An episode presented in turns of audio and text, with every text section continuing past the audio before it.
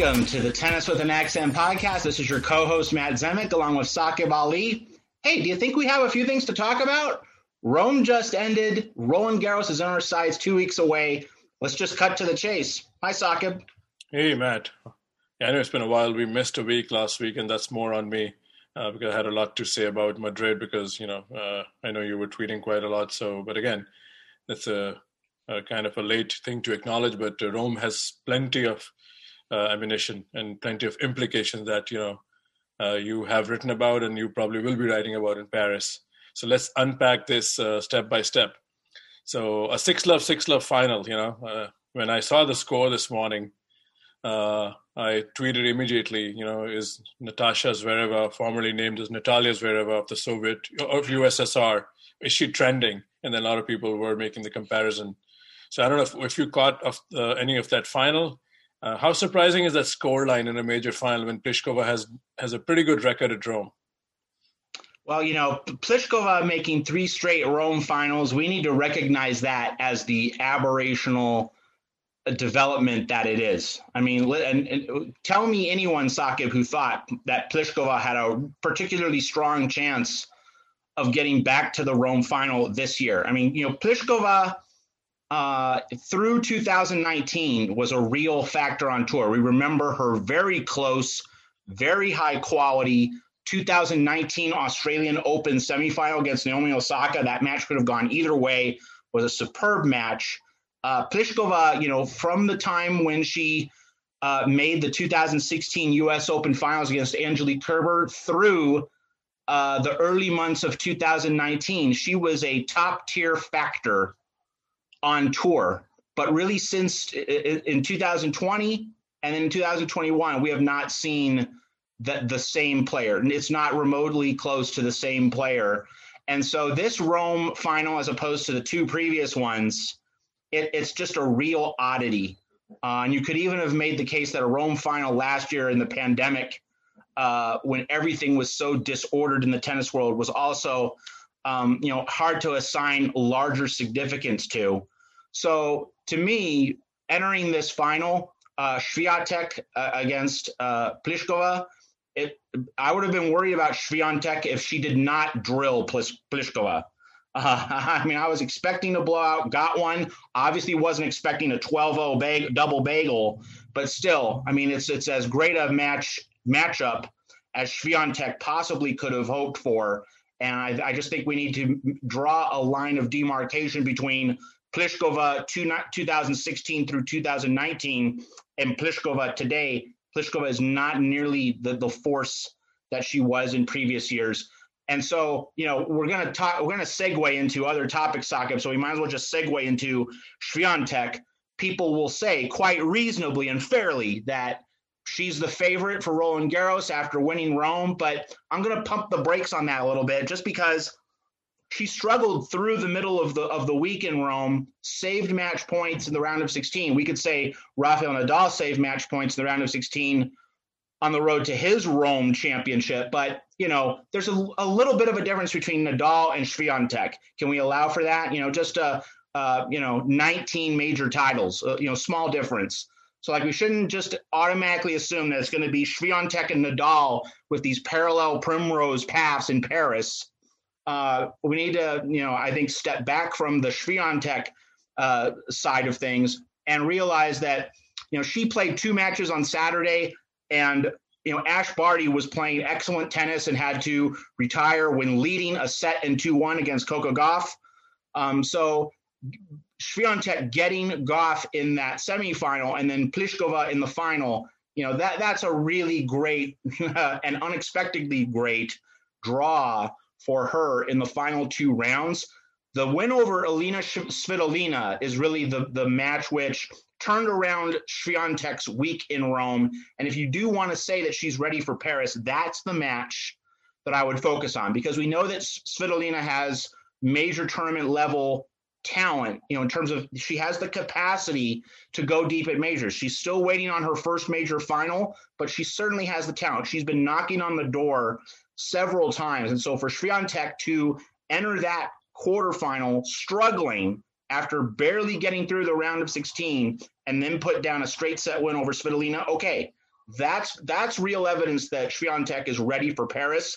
But the but a Gauff Pliskova uh, glide path to the trophy, I'm not so sure we should say, oh, that proves that she's ready. And that leads me to my ultimate conclusion about the WTA heading into Roland Garros. It's that we're likely to have a 2021 Roland Garros on the women's side, which is a lot like the the uh, 2020 edition Saqib. In 2020, five unseeded players were in the women's quarterfinals, two of them qualifiers. And I think we're going to have the same kind of bracket chaos this year. Seeds are not going to mean a whole lot. I don't think the draw is going to mean a whole lot. It's all about one player getting on a run, and the draws are probably going to open up in terms of seeds so you're not going to see a lot of big names meeting each other in the round of 16 and the quarters. It's just all going to be about the player or players who take advantage of the path they have and, uh, and, and making the most of it. That's what Swiatek did last year. I certainly would not expect her to coast to the title the way she did in 2020, losing only 28 games, not dropping a single set, not being taken past 6 4 in any of the 14 sets that she played this women's tournament's going to be wide open and someone's going to get on a roll. And I think that's how it's going to go. Is it going to be Swiatek? I'm not entirely convinced, though obviously she has as good a chance as anyone to do precisely that. So, yeah, we've talked about this. I think you raised a lot of interesting points. And uh, my only point, not of contention, but I would see it differently when you flagged out, you know, how the path, you know, kind of uh, played out for her. But isn't that also the testimony on what you know the chaotic nature of WTA? You said that it, anything can happen, so maybe the same can happen again in Paris. And and you're right. Again, you can't compare her for the likes of Rafael Nadal, you know, who's won, you know, so many titles on clay. It's, it's you know, like Andy Roddick said today, we don't have superlatives anymore. You know how how how much he has normalized winning on the surface. But going back to Iga, uh, uh, while you're right that you know he, she got Coco and Chris, uh, Karolina Pliskova, but it's also the function of how WTA is. And on that note, you know, like Dominic Thiem and Stefano Tsitsipas are on the men's side, and if we take the two informed clay players, Ash Barty and Iga Swiatek, who is the third player? You know, again, I know you you think the draw uh, and the nature of the women's play, uh, the form, will have a lot to say because there's one thing you can say is that you know you can't be certain of anything. But is uh, is Aryna Sabalenka that person where you'll pay a lot of attention on what quarter she lands up with? Absolutely. You know, she has she you know. Uh, Sabalenka and Barty really are the, the, the two players who've been consistently good in the clay season. Swiatek obviously won Rome, came on strong at the end, but Barty and Sabalenka met in Stuttgart. Uh, they met in the Madrid final. Uh, you know, they also met in Miami and they were one match away from meeting in the Rome quarters, but Coco Gauff beat Sabalenka uh, to spoil that reunion. So, like, they, they, they are the two common threads. Barty and Sabalenka, you know, Simona Halep's going to be out probably, we think, with her torn calf muscle. Um, so, so Barty and, and, and Sabalenka really are focal points. And obviously, with Barty retiring against Gauff, we have to see uh, what her recovery status is going to be. So that's another thing that the that the the health of Barty uh, and a, a, few other players is going to be a, a, wild card going into Paris. And again, you, me, and uh, Mert talked about this in uh, during our Australian Open review, and Mert said, uh, you know, the jury should hold on its verdict on how Naomi Osaka plays on clay, not this year, but even the end of next year. So keeping that in mind, uh, you know, how much stock do you put on a decent Osaka run in Paris, given she gets a favorable draw? I mean, are there any impressions that you are willing to carry on forward when whenever the draw comes out? And you know, what's the assessment here? Yeah, I mean, you know, maybe the draw opens up in a way for her that the matchups are just exactly what she hopes for. So there, there's always that puncher's chance that Osaka could have everything line up just right. But realistically, the fact that she's lost so early in the clay tournaments in Madrid and Rome, it leaves her with very, very little match play on clay. And she's come out and publicly said this. You know, she credit to her, she's not trying to hide anything. She's not trying to pretend. Uh, you know, no pretense. She has straight up admitted she does not know how to slide on clay, at least not the way the top clay players do. So, you know, it's clear that this is a long term project for her. It's not something she's going to figure out right away. So I would be highly surprised, highly surprised if she gets past the round of 16. And I would expect probably a second or third round exit for her uh, in Paris. Yeah, that's fair enough. That's a fair call, and you're right. I mean, she's herself, you know, is uh, acknowledging what lacks and you know where she stands in the in the process of her clay evolution.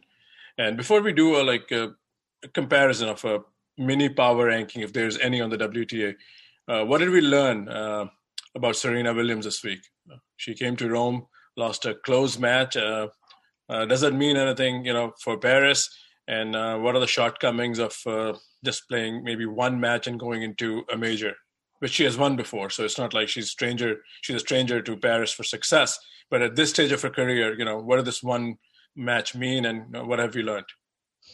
Well, I you know this is a little different from 2018 and 2009 19 Saqib. Um, you know she went into Paris, you know, having underplayed and having you know been through a lot of time off in the first half, first five months of the tennis year, and you know the focus was much less on making a deep run at Roland Garros. It was much more on building a fitness base for Wimbledon, and it worked out really well for Wimbledon. Uh, made the final in both 2018 and 2019. Obviously, ran into an informed Angelique Kerber and an informed Simona Halep, who both played great matches in each of those finals. But you know, if you're if you forget about being Serena Williams herself, be a, put yourself in the spot of just being a Serena Williams fan. If I told you that she's going to lose in the first week of Paris, as she has the, in 2018 and 2019 and she makes the Wimbledon final, do you take that deal? Uh, just speaking for myself, I certainly would. So, no Serena fan should be acutely worried about how she fares at the French Open. It's really all about Wimbledon and the US Open again. And if she does well in those two tournaments, you know, it's a good year and, and she will have once again put herself in the hunt for number 24, which really so much of the tennis world wants to see for, for, for, for all the various obvious reasons. No, that's a very fair analysis. Let's take a slightly deeper diversion here because a lot of Roger Federer fans uh, I've seen the discussion are hoping for at least 10 or 12 matches between Geneva, Paris, Halle, if he can get those that kind of a number to make some sort of a rhythm going into Wimbledon. Does the same math, or is it anything uh, that you know? Going back to you, if you're a Serena fan, what kind of numbers are you looking? What kind of matches she should have under belt if she she were to play. I mean, if at, uh, she, at Wimbledon, but again, unlike Roger, she has played more tennis in the last year. I'd say, if you're Serena and you want to build that fitness base for Wimbledon, you at least want to get to the third round in Paris. Get you know get a, get a week of matches, whether it's uh, Monday, Wednesday, Friday, or Tuesday, Thursday, Saturday. Just get into that rhythm of playing a continuous string of matches. You know, two matches, uh, not may, might not be quite enough to to to you know really uh, fine tune the machinery. Get, getting a third match, I think, would be good. And and and since since you mentioned Federer, I'd say that's pretty similar. That if he can get to the third round at the French, uh, that would be pretty good under the circumstances. And you know, at least play a second match in Geneva, at least play two matches in Halle. Um, you know, so like at least multiple matches in each of these tournaments. We don't have to think about trophies uh, that it would be great if they come, but just really get get into that rhythm of playing a string of matches. That's the key in my mind for Serena and Federer. So you know, find a way to get through those first matches of the week at each of those three tournaments. Um, you know, it's so important. We've seen Federer play a very ugly opening match at a tournament. He digs out of it, uh, and then he goes on to have a productive week that sets him up for for the future down the line. So really, that's the outlook for both Serena and Fed uh, in the coming months. Yeah, it'll be perfect if they both drew a grinding kind of an opponent, which who makes them hit a lot of balls, and that'll you know, and of course the W is needed. Like you said, you need multiple matches. You don't want to, you know, there's only so many positives you can take uh, from a loss, even though you know your big goal is Wimbledon. So coming yeah, back I would, to, I would just to jump just to jump in. I would to add to the Federer part of this. Federer needs a good four four set three hour match in the first week of Roland Garros.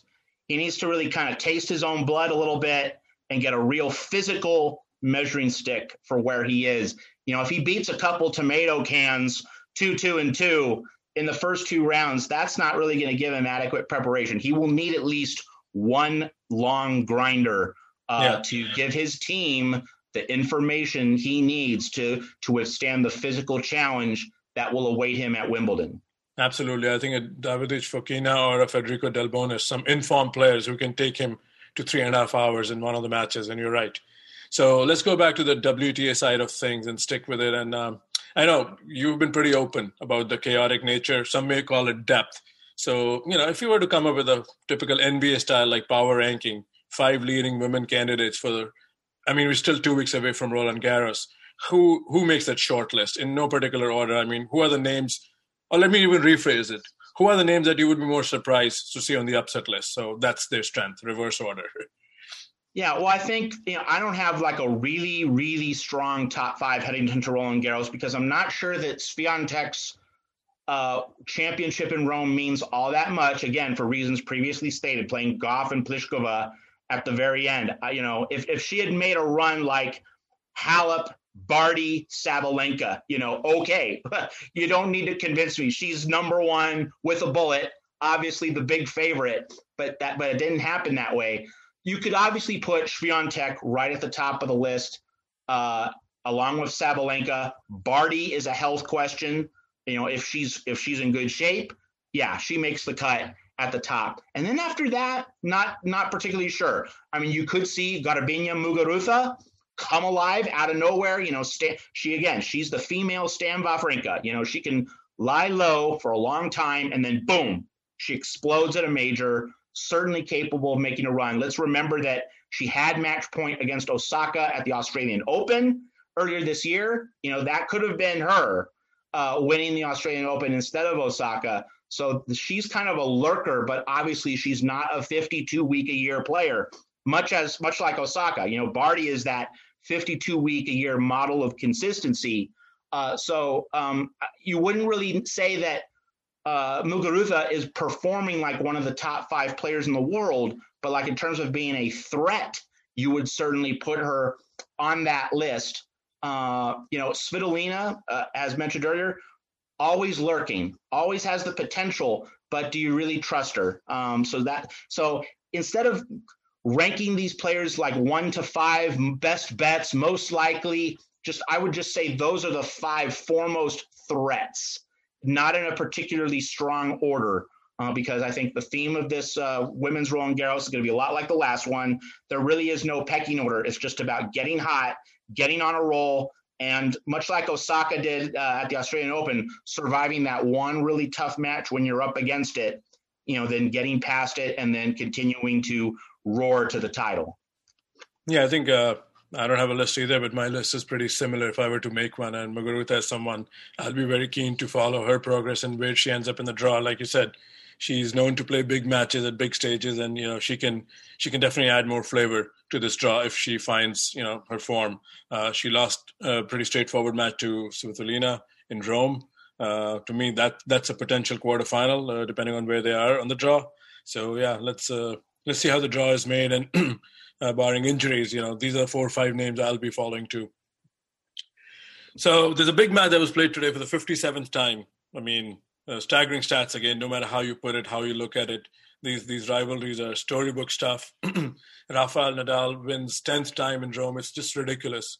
Number six or seven were ridiculous, and now he's done it for the fourth time in a different tournament, fourth tournament, where he's won 10, 11, 12, 13, and he's your solid favorite uh, for Roland Garros, beating his biggest rival in a pretty, uh, pretty intense match. So, what did you learn about this match? And you know, I know you spoke about last year before the pandemic broke open that the ideal match would be Djokovic playing Nadal in the biggest match of history, and it happened. But Nadal, you know, Nadal got the better of Djokovic in, in one of the most convincing wins he's had over his biggest rival. Uh, so let's unpack this match and what are your implications, you know, for what this means in like four weeks' time if there was a rematch? Well, you know, in late in late April and early May, Saqib, you and I on this podcast, also on Twitter, we had a lot of fun debating: is Dominic Thiem or Stefanos Tsitsipas the bigger challenger to Rafael uh, heading into Paris? And today we were reminded that for all the things that we can say about Thiem and Tsitsipas, it's still Rafael's world. You know, they did make the final last October and, and noteworthy under very different conditions than what we normally see at Roland Garros. You know, it was cold, it was damp, it was autumn, not late spring. Uh, and yet they still both made their way to the final, just as they often have. Um, and then today's match, which had an excellent first set, uh, some pockets of brilliance early in the third set. Both men have to come away from Rome thinking, yeah, we're ready. We're ready to take on Thiem and Tsitsipas and the rest of the field. These are still the two best guys. These are still the two men to beat in France. You know, there, there's no ambiguity about that point. Now, of course, it doesn't guarantee that they're going to meet. You know, Djokovic had a few years in which he didn't get to the Roland Garros final. You know, he went through the injuries, Thiem stopped him uh, in that windstorm uh, in 2019. Um, so it's nothing's guaranteed, but they are clearly, Rafael are clearly the, the players to beat.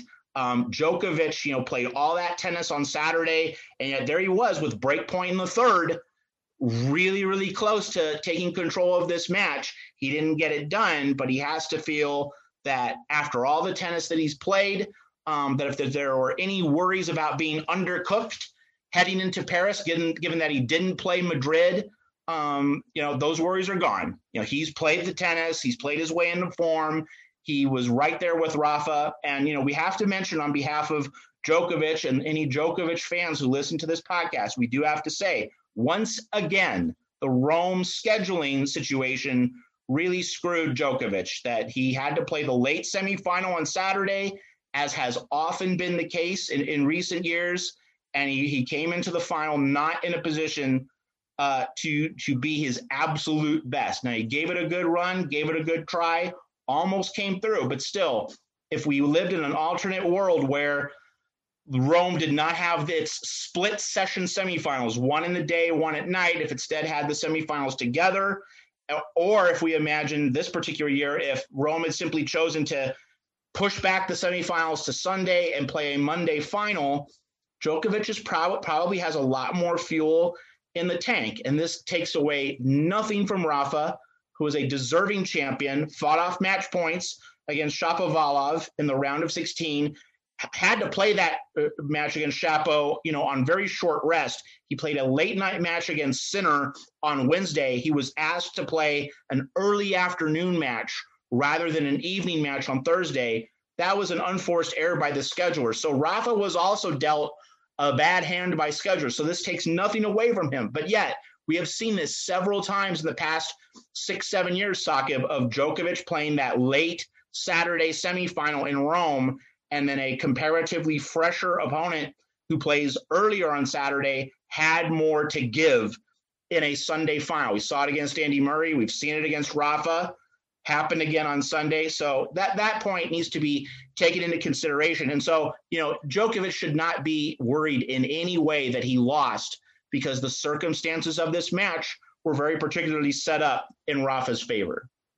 I think you unpack quite a lot there, and I, agree with most of it. And and I think if I'm a Novak Djokovic fan, of course, you know, uh, the golden high standards, you know, his fan club has because of his results, you would still want a title. But again, you know, he gained a lot of ground on his own form. You know, beating Tsitsipas, who you know was a legit contender. You know, coming in this week, uh, because Djokovic had lost to Dan Evans and uh, uh, Aslan Karatsev. So had Tsitsipas beaten him, then I think the noise that Tsitsipas could be the biggest challenger would have had some momentum, even though doing it in two weeks in Paris where Novak has won and he's one of the two men ever to beat Nadal. I think his credentials are kind of sealed there.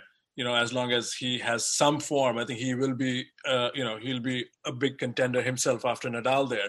But I think yeah, this week really allowed I think him to gain some form and like you said, beating you know despite the schedule beating Tsitsipas in a physical match and then come back a few hours later to beat the local hero Lorenzo Sonego and then you know putting out this kind of an effort against Nadal. So. Uh, so the deal is clear. He's, you know, your second guy going into this. So let me ask you this one question, which I saw on Twitter. Uh, I didn't research this, but someone else put it out there that how Djokovic has dominated the hard court side of this rivalry. Won, I think, 19 sets in a row or something. And then Nadal uh, since 2016 hasn't lost to Djokovic in play, and they're I think 11-1 in sets play.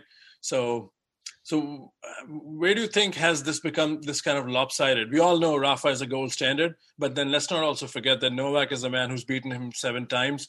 And outside of Roland Garros, he's beaten him in Rome three times. He's beaten him in Monte Carlo. He's beaten him in Madrid. So where do you think this gap widened? I mean, uh, in, in this this play because I didn't realize, you know, it's this lopsided on play because I because I give Novak a lot of chance every time they play, and even in last year's Roland Garros final, I, I was picking an upset. Well, you know, after Rafa went through all the health problems and the dip in confidence and form in 2015 and 2016, you know, he had an awesome 2017 season, and he's pretty much been Rafa ever since. Now, some people might point out that you know, oh, he's kind of looked pretty wobbly in Monte Carlo and Barcelona in recent years.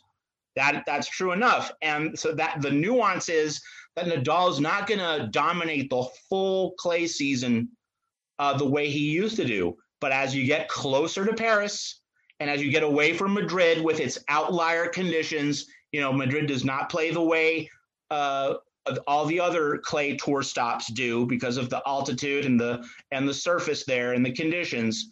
Um, you know, in, in Rome, Rafa regularly resets the dial. He steadies the ship, and and so as long as Rafa, you know, is shows to some degree that he can do the tip the things he typically does, then he's he's in good shape for Paris. Now, in terms of the Rafa rivalry, it's not that different from the Nadal Federer rivalry. You know, it's it's lopsided on clay in Rafa's favor, and it's a lot more balanced, if not in Djokovic's case, severely imbalanced in Djokovic's favor on the other surfaces. And the the the extent to which Rafa has uh, you know fared well in those rivalries, it rests on his ability to dominate on clay. Rafa has a match record of 19 and 7 against Djokovic on clay. That's pretty substantial. Uh, it just shows how Djokovic has owned the hard court aspect uh, of their rivalry. That's really where um, you know you know Federer's done well against Nadal, but not ne- on hard courts, but not nearly as well as Djokovic has. Djokovic was really able to put his foot down, especially in his peak years. Uh, you know, in, in such as 2015, uh, to the, in 2016, and that's precisely when Nadal was down. Um, you know, that's when Djokovic really began to pile up the wins. But on clay, when Nadal's been good, you know, 2015 and 2016 being the exceptions, you know, it's been Nadal's world on clay. Certainly at the French Open, uh, and and and all of this to make the final point here. All of this means that much like the 2020 final, you know, if Djokovic had won that match, he would have gained a lot of real estate in terms of the GOAT debate because no one has ever beaten Nadal in a Roland Garros final. So if Djokovic can hunt Nadal down and, and do that, you know, it, that's that big, big, big legacy poker chip that he's looking for. Obviously, Nadal and Djokovic could be drawn on the same half this year because Nadal will be seeded third, not second. You have Club Med over there at number two. But if Nadal is in the opposite half and they do meet in the final, that's the huge chance for Djokovic uh, to do something no one else has ever done, and it would vault him in the history books. Need to unmute? Yeah, you're right.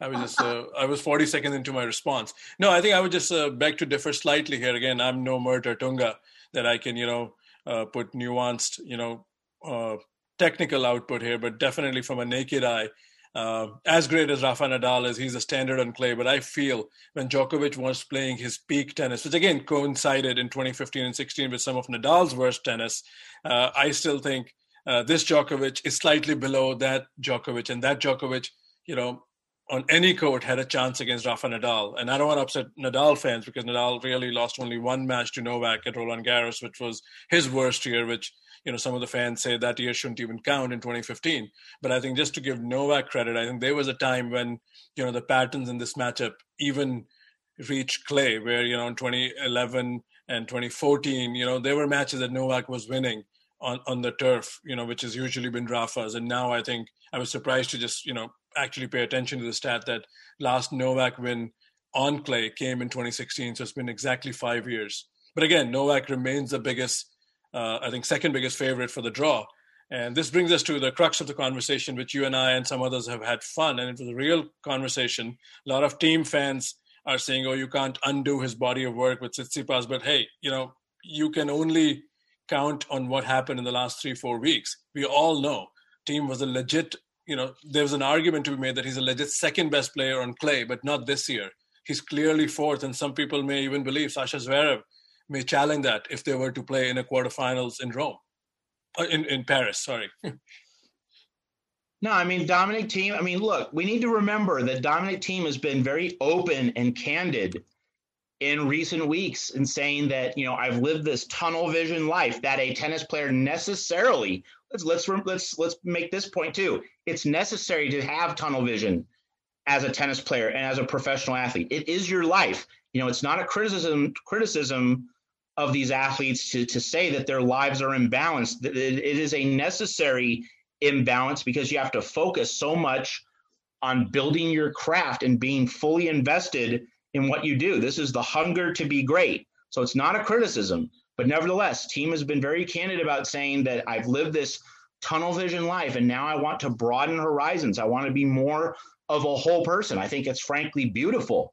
It's it's moving, it's poignant. It's what we should all want to be as human beings, to be our fully actualized realized selves. It's, there's really a spiritual element to what Dominic Thiem is going through. Nevertheless, that means his his tunnel vision focus is not fully there. He, I, I think we can fairly call uh, this early part of 2021 a mild case of burnout, not a severe case, the one where you go off the grid for two or three years, but it's a mild case of burnout.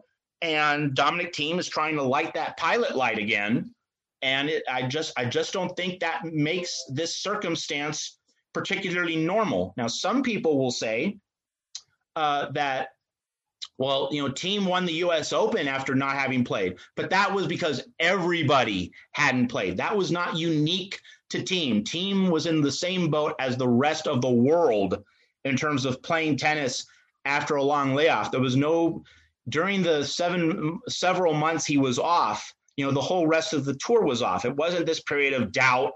It wasn't this period of gloom. It wasn't this period of reconsidering his life orientation. No, that's what's happened this year. So it's really a very different mental space for Thiem.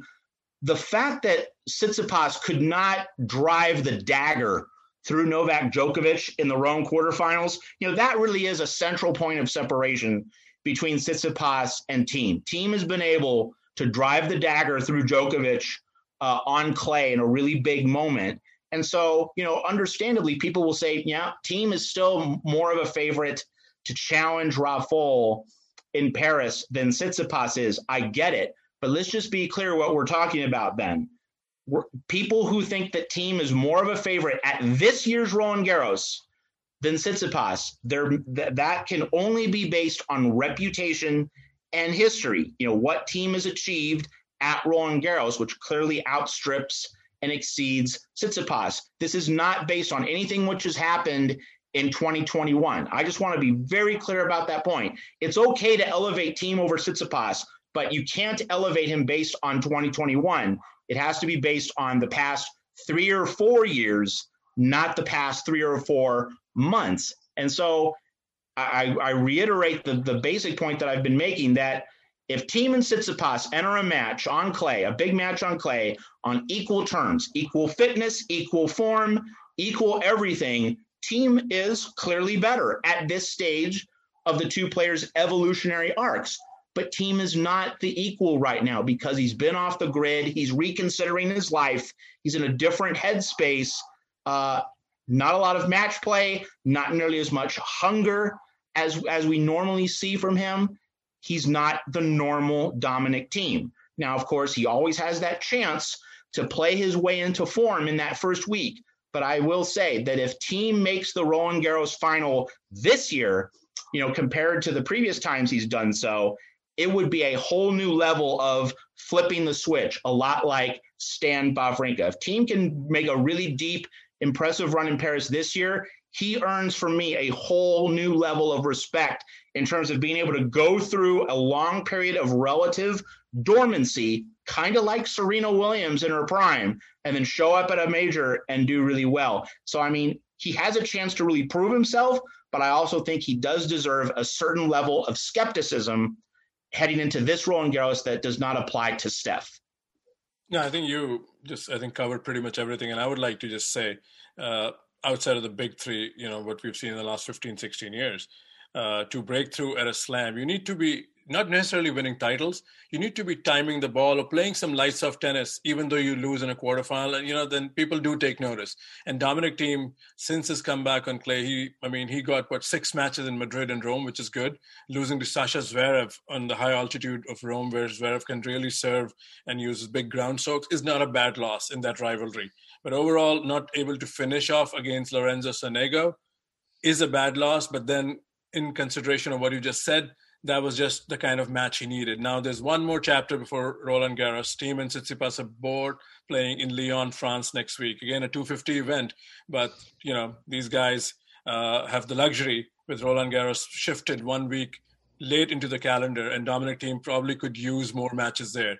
And plus, there has been a minor minor issue of blisters, which I think is a pretty common in, uh, theme in tennis players. If you haven't played in a while, you can sometimes do get blisters, and you see players wearing all kind of tapes on their fingers. So that has to be kept in mind. But I'm absolutely with you on this. You know, by putting Tsitsipas slightly above Thiem does not diminish Thiem's overall career arc on clay or his achievements. You can only make predictions based on power rankings before the draw is out on what performance the players have put out not what their credentials have been or body of work. And that's where i think sometimes you know uh, the fans get defensive and uh, you know nobody's putting dominic Thiem's career on clay down. But hey we are talking about 21 french open. We are not talking about 22 or the year 2020 where dominic Thiem you know would be in future in the past has been so good. So i think i'm 100% with you. Uh, but i also don't believe uh, if Thiem's blisters don't heal by then, you know, I think Matt Willis with Matt Rackett, I think account on Twitter, who again is a very knowledgeable account, was saying that he noticed that Thiem is also lacking penetration of his ground strokes, and he just didn't look like the same Dominic Thiem And like you said, it's natural when someone admits that they have taken time off. But pro tennis is rough; you can't just come back to it and be what you were like in January against Nick Kyrgios in that you know highly entertaining match uh, on Hisense Arena. So I think yeah, Dominic Thiem again will be playing with less pressure. He knows, you know, he himself is not expecting to to win the title. Maybe he wants to, but again, you know, he knows he's not in the best mindset and best uh, best frame of mind. Also, in preparation why he's not up there. Uh, so I think he could be the silent mover. You know, he'll still be the fourth best player. So it looks like we have a lot of consensus here. So let's talk about who's the fifth guy in the mix. You know, to challenge, uh, if not for the crown, to at least make a deep run or make a deep up one of the big upsets. Is it Sasha Zverev? Is it Andre Rublev? Is it someone else? I'm going to go with Rublev. Uh, you know, and, and the thing with the thing with Zverev's Madrid title, besides just the fact that Madrid is, you know, he does well at Madrid and he doesn't do all that well anywhere else on on red clay. But Madrid aside, you know, there were there were some particularities to the, the Madrid run. I mean, he beat Nadal, Thiem, and Berrettini. That's that's pretty impressive. But you know, Nadal had had an off day. Um, I mean, I mean like it, it's not as though Zverev beat an informed version of Nadal. Nadal was scuffling. Uh, really didn't handle that match very well. And then Thiem had the blisters in the semis on Saturday. Thiem could not push through the ball. He could not hit through the court. He was slicing for much, much of the second set so it's hard to put too much uh, positive value or significance to to that particular win, even though it's Thiem. It wasn't the Thiem that we that we really know. Uh, you know, can play can play at his best. It was not anything like that uh, elite version of Thiem. So I didn't come out of Madrid thinking that Zverev's run, while looking good on paper, I think the reality was not as good uh, as what uh, it, it, indicated on paper. Um, so th- we have to start there. And then the other really big point about Zverev Saqib is that when he had the break leads in the third and fourth sets against Djokovic in Melbourne, and he couldn't close that match down against a version of Djokovic who was still in noticeable physical discomfort, uh, you know, from all the injury problems that he was going through in Australia before his body began to cooperate in the semis against Karatsev and then in the final against Medvedev. Not being able to finish a weakened Djokovic, that is the kind of match which leaves some scars. It really creates some scar tissue. And so in Madrid, did we really see uh, evidence of a transformation in Alexander Zverev's playing style such that you know when we when he goes to Paris, when he goes to Wimbledon, is he going to start playing the aggressive tennis we know he needs to play if he's going to cross the threshold? I don't think so. The fact that he did not beat an inform version of Thiem uh, in in the Madrid semifinals, you know that prevents us from really saying, "Wow, this is a new Zverev," or "This is a changed Zverev." We need to see a trans transformed version of Alexander Zverev, especially with Nadal and Djokovic back in the picture, which they were not at the U.S. Open when he made the final. We need to see a transformation in Alexander Zverev if we're really going to give him that top tier uh, level of, of, of status as a as a main threat to Rafael. Uh, I don't I don't see evidence for it. So just on that basis alone, I would put Rublev there by default. It's really more of an anti Zverev verdict than a pro Rublev verdict. Yeah, fair enough. And again, uh, uh, what I'm about to say, you know, may not sit well, uh, not with you but others, because Sasha Zverev, you know, his off-court uh, activities have uh, really diminished, you know, his stock, and rightfully so. And we are not here talking about that. Just speaking about his tennis yeah, off court off court yeah. problems. Yeah, off court problems, and you know what what should have happened. That's a different conversation. And you know, I, you know, even though we don't make noise on that front, we, we we kind of are on the same same wavelength. But strictly talking about talking about his tennis, I would uh, disagree with you on slight terms.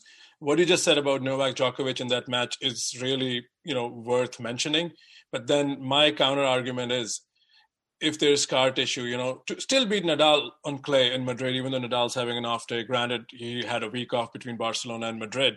You know, what happens if Zverev loses to Nadal or Thiem, right? He still held his own end of the bargain because you only worry about your end of the court. Whoever is there, you play them. The draw did not really open up, but you're right. There was a deteriorated version of Dominic Thiem who's trying to find you know his game and then it wasn't really the best version of Nadal but let's not forget in the first set Nadal was up 4-2 and Rafa Nadal has made a career on clay even Madrid included when he's playing his B or C levels he still finds ways to get things done so I think you are being slightly harsh, but again, you have very consistent mm-hmm. standards how you evaluate players. So I, res- I respect that. But as your you know podcasting partner here, and you know, I, I think Zverev to me that win is a win because Madrid has always been played on high altitude. When Federer won, when Djokovic won, when Murray won, Nadal's won it four times himself. So I'm not going to shortchange that title that much because Zverev, let's face it, is a choker, right? So far. He has all the game, like Andrew Burton says, but he is a six foot six inch grinder. So when he backs 140 serves with defensive plays, he's going to get into trouble. And you're right, he has to solve that uh, problem in Paris. If he again has to face Djokovic or Nadal and finds one of them on the ropes, then those scars and those topics will be very relevant. But I think Madrid still has a meaning for Madrid. He still wins a Master 1000. You know, doesn't drop a set. I think that week, if I'm not mistaken, absolutely destroys Kei Nishikori, who's also trying to find form, and then backs up with a solid Nishikori win in Rome, which is uh, the slowest of clay cycle uh, in this uh, five week clay cycle, and then plays a high quality second set against Rafa Nadal, where Nadal shows his class and the gap is huge. He shows, okay, Sasha, you're not there yet. But he in six of the four games that Nadal won, he was down break points or game points.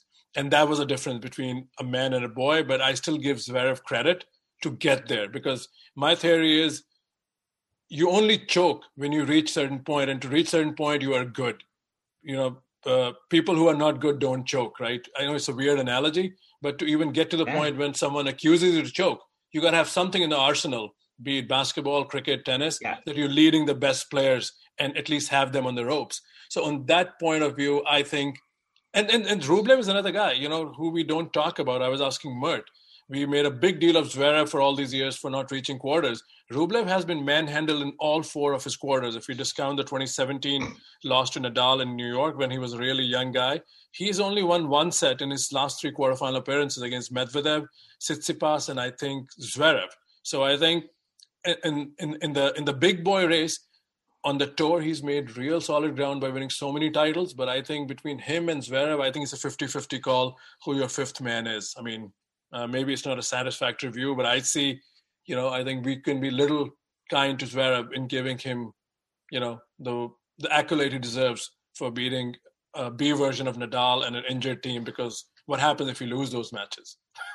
Absolutely, completely agree. And I think on your point about choking is well taken that you don't really choke unless you have a great opportunity in front of you. And if you have a great opportunity in front of you, you have obviously achieved enough to have that opportunity become attainable. Completely agree with that.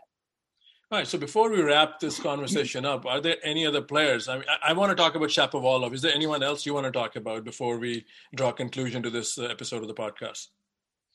Well, uh, Lorenzo Sonego. I mean, I think uh, going into Paris, we really need to see uh, you know, was he just riding the wave in his home country for a week, or is is Sonego uh, about to uh, rise even more uh, in France? That so that's a that's a fundamental test. You know, a, a home nation player. Look at Paula Badosa uh, in Madrid. Had the great week. Okay, you rode the wave of momentum and exhilaration in your home country. All right, life on tour though what are you going to do when you pack your bags and leave your home country the next week? You know that that that is just a fundamental test. So it's going to be very fascinating to see what Sonego has for us in Paris.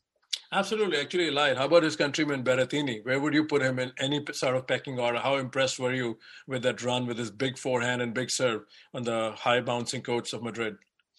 Well, you know, he he, he had a he had kind of the good draw that uh, Pliskova had in Rome. You know, being able to play Casper Ruud, and obviously no offense to Casper Ruud, but like you would rather play Casper Ruud than Dominic Thiem in the uh, in the uh, semifinals of Madrid or any uh, 1,000 point tournament.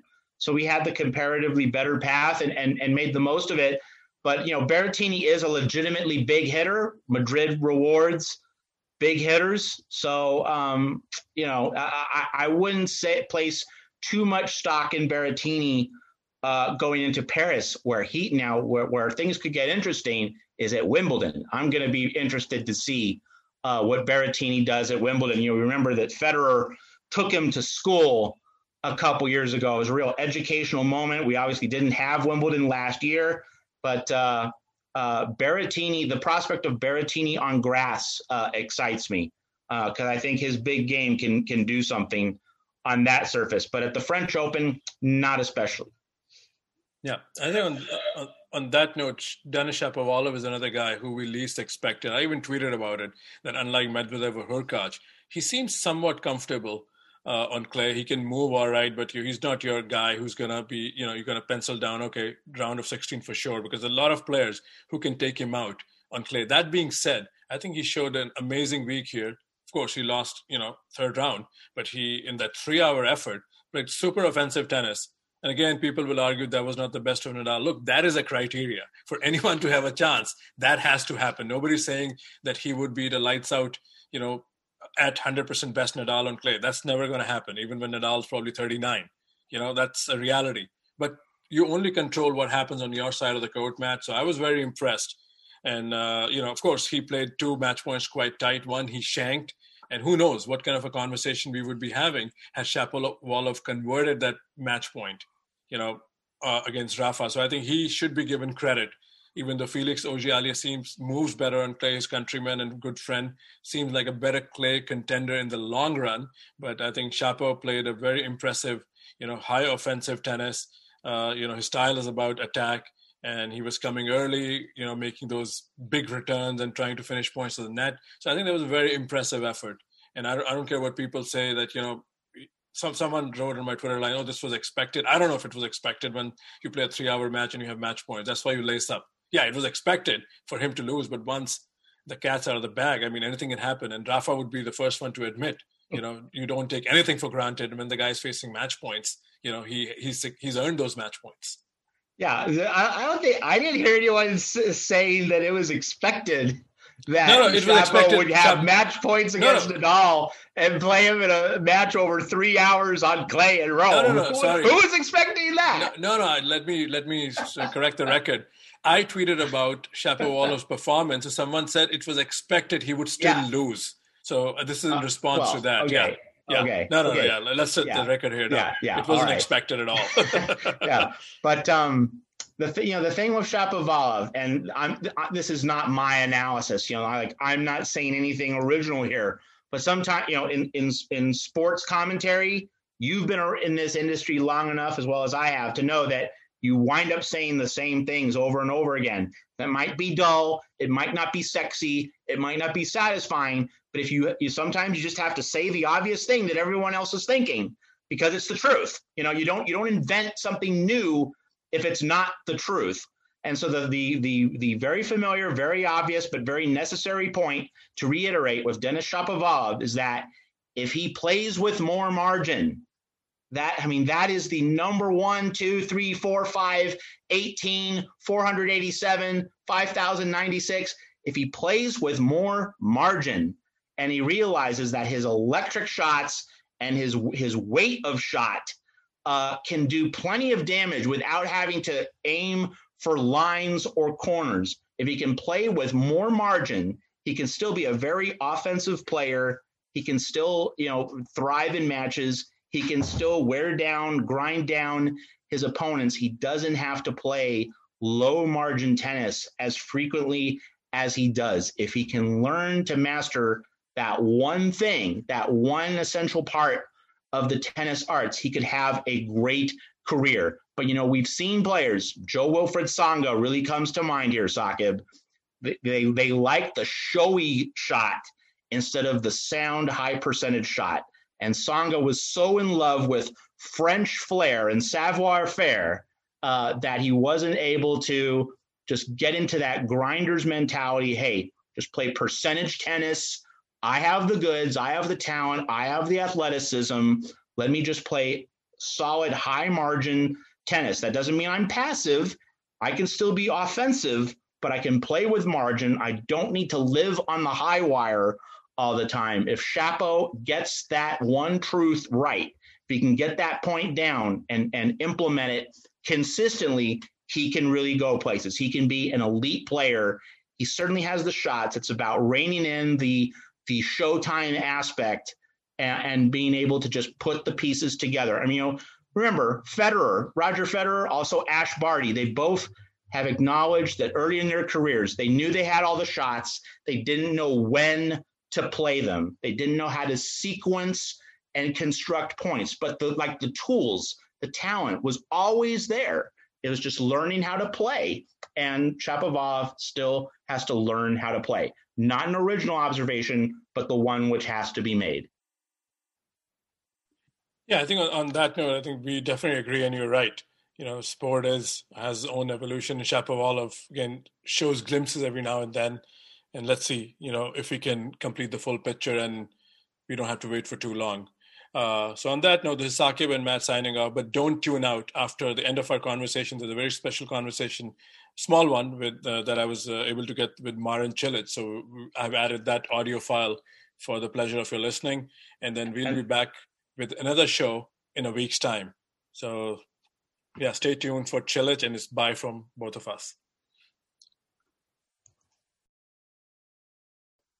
Hi, Marin. A couple of questions. Uh, as we all live through this pandemic, this is uh, every day there's a new conversation how we handle this and a lot of athletes are living through the bubble and uh, the struggles of mental health, uh, loneliness, and you know the international travel that tennis involves compared to other sports.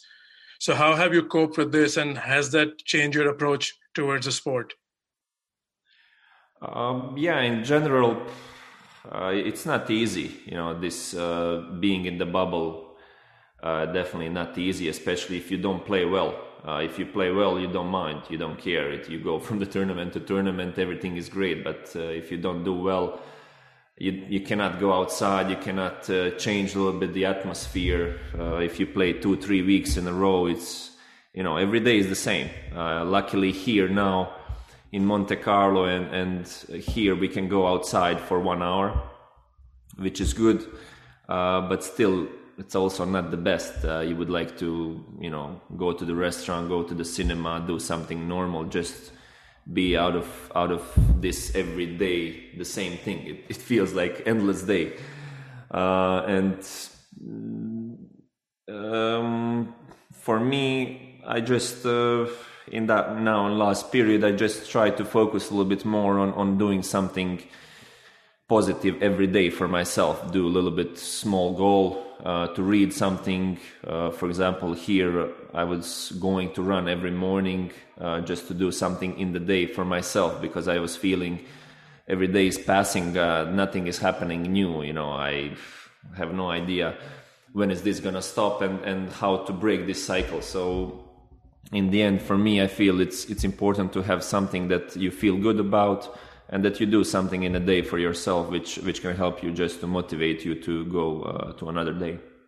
Sure, and uh, I'm sure you've heard this question in the past, but I just wanted to get it out there. You were a top player, everybody knows, not too long ago, and you tried to rebuild your ranking. Is there a moment in the past, uh, like the Pella match at Wimbledon, you think that kind of a match has impact on players? Because a lot of times that match was brought up in 2018 when you lost that match at Wimbledon. So is that something players hold on to a tough um, loss like that. Sorry, which match in, in, in, Wimbledon 2018? Yeah, the loss to Pella. Is that something yeah. that stays with players? Even at uh, your yeah. level, someone's a champion, you know, or is it easy to shake it off? Well, yeah, absolutely. I mean, for me, that was one of the most difficult uh, losses I had uh, throughout the Grand Slam career. Just, you know, circumstances like this, uh, two sets to love up uh, rain started to rain delay uh, we stopped then we continued then we stopped then you know we continued on the wet grass. I lost my serve then we come back next day. I lose the match. So it's it was extremely dip- difficult because i was in unbelievable form at that moment. I would say in that patch of, of three months or actually six months i was playing maybe the best tennis of my life and coming into wimbledon winning queens uh, definitely big uh, big disappointment. But you know, it, it happens. Those those things happens, and and I just hope that I will have another chance uh, to do well at Wimbledon. Uh, so my question is overall, uh, tennis has gotten more uh, older in the last 20 years or so because if you look at the past champions like Becker and Sampras, they didn't play past their 31st birthday. And now your biggest rivals like the big three are all in their mid to late 30s. And you yourself are 32 years young. So, what does the future planning hold for Marin Cilic? What are the short term and long term goals, uh, keeping in you know today's tennis in mind? Um, I still I ha- I still feel I have three, four, five good years uh, in tennis, and uh, you know with my physical abilities, I feel good. Uh, last couple of years have been really, really good in terms of my health, and I feel there. Uh, if everything goes well, you know why not? I can play on this good level uh, for three, four, five years, and and uh, you know I, I, feel definitely this has moved a lot.